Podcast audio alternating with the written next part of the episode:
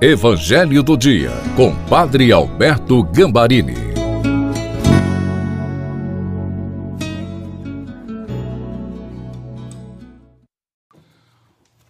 Olá, seja bem-vindo, bem-vinda ao Evangelho do Dia de sexta-feira. Que oportunidade preciosa que nós estamos tendo neste momento de nos encontrar, para que juntos possamos meditar a poderosa Palavra de Deus e guardá-la em nosso coração, como fazia a Virgem Maria.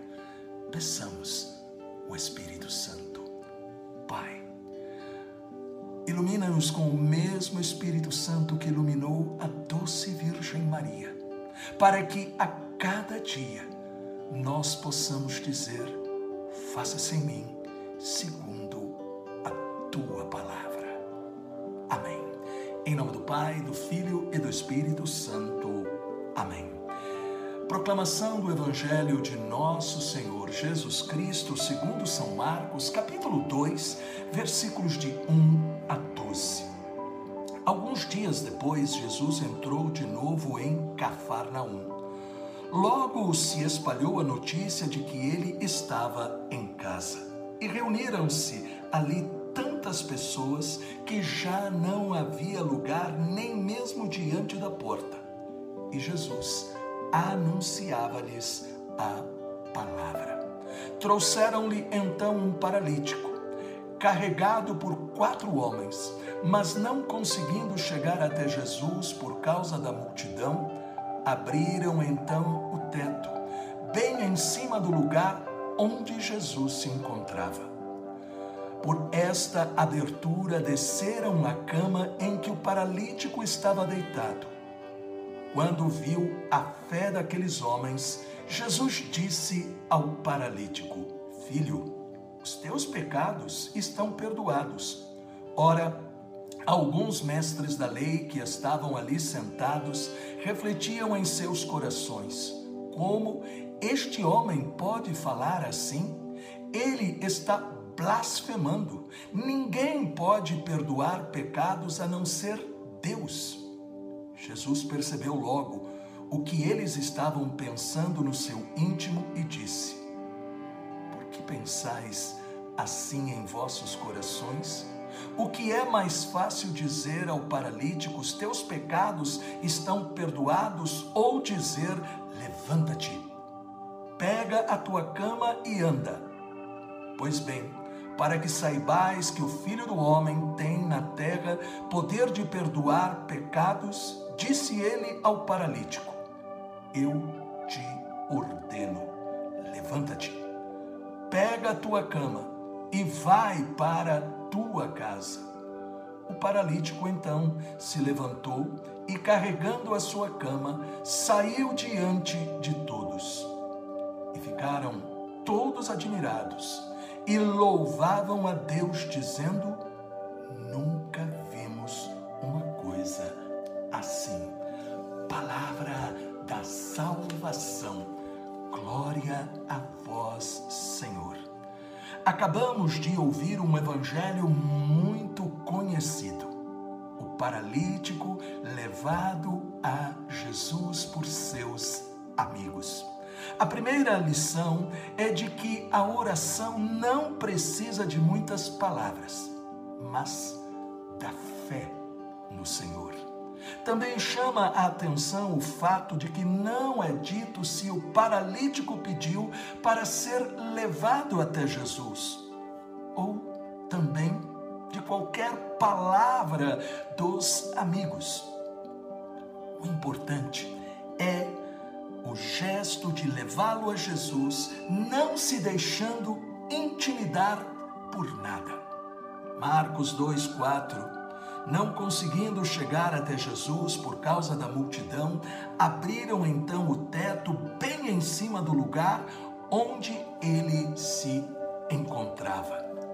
A grande arma na batalha espiritual se chama oração, capaz de transformar a nós, oração pessoal, e o mundo, intercessão. o gesto dos amigos levando o paralítico se chama intercessão, onde por compaixão oramos não somente pelas nossas próprias necessidades, mas também pedimos por outras pessoas e pelo mundo. A segunda lição está no fato dos amigos não se deixarem intimidar pelas dificuldades. Tanto a oração pessoal como a de intercessão deve ser feita como se tudo dependesse de Deus, permanecendo firmes, também como se tudo dependesse de nós. O guerreiro, a guerreira da oração, nunca. A terceira lição é a de apresentar a intenção de intercessão, deixando Deus decidir a resposta. Uma das causas da decepção na oração pessoal e também na intercessão é de a gente querer dar uma instrução a Deus. Faz isso, faz aquilo, faz desse jeito, faz daquele outro jeito. Mas é aprender a viver reza no Pai Nosso nós intercedemos, mas nós apresentamos claramente a nossa situação, aquilo que nós estamos querendo que Deus atenda, mas nós também dizemos: seja feita a tua vontade, crendo que Ele estará sempre respondendo, porque não existe nenhuma oração que fique sem resposta. A quarta lição está na revelação de que o paralítico foi curado por causa da fé dos seus amigos. Aí vemos a força da oração pela família, pelos amigos, pela igreja, pelo mundo, pedindo a Deus não a resposta como nós dissemos, a resposta que desejamos, mas para que Ele manifeste a sua glória, o seu poder. Às vezes queremos que as pessoas sejam conforme nós imaginamos ou o mundo seja de acordo com as nossas ideias. Quem garante que as nossas ideias são as ideias de Deus? Quem garante que nós estamos pedindo de acordo com a vontade de Deus? A nossa parte na intercessão é apresentar a situação e dizer: Senhor, eu te apresento esta situação. Vem em nosso socorro. Manda, Senhor, a tua graça, o teu avivamento, a libertação, a cura. Se queremos uma igreja vitoriosa, nós precisamos de uma igreja intercessora uma igreja que supera as suas diferenças e uma igreja que, apesar das suas diferenças, intercede, onde uns intercedem pelos outros, onde nós intercedemos pelo mundo e aonde nós também trabalhamos para que a vontade de Deus aconteça. Pai,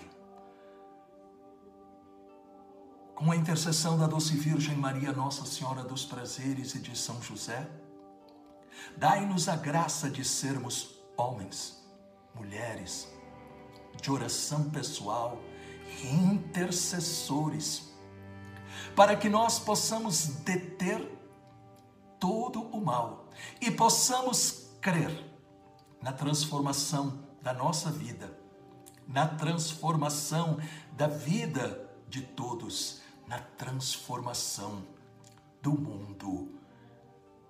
Amém. Em nome do Pai, do Filho e do Espírito Santo. Amém.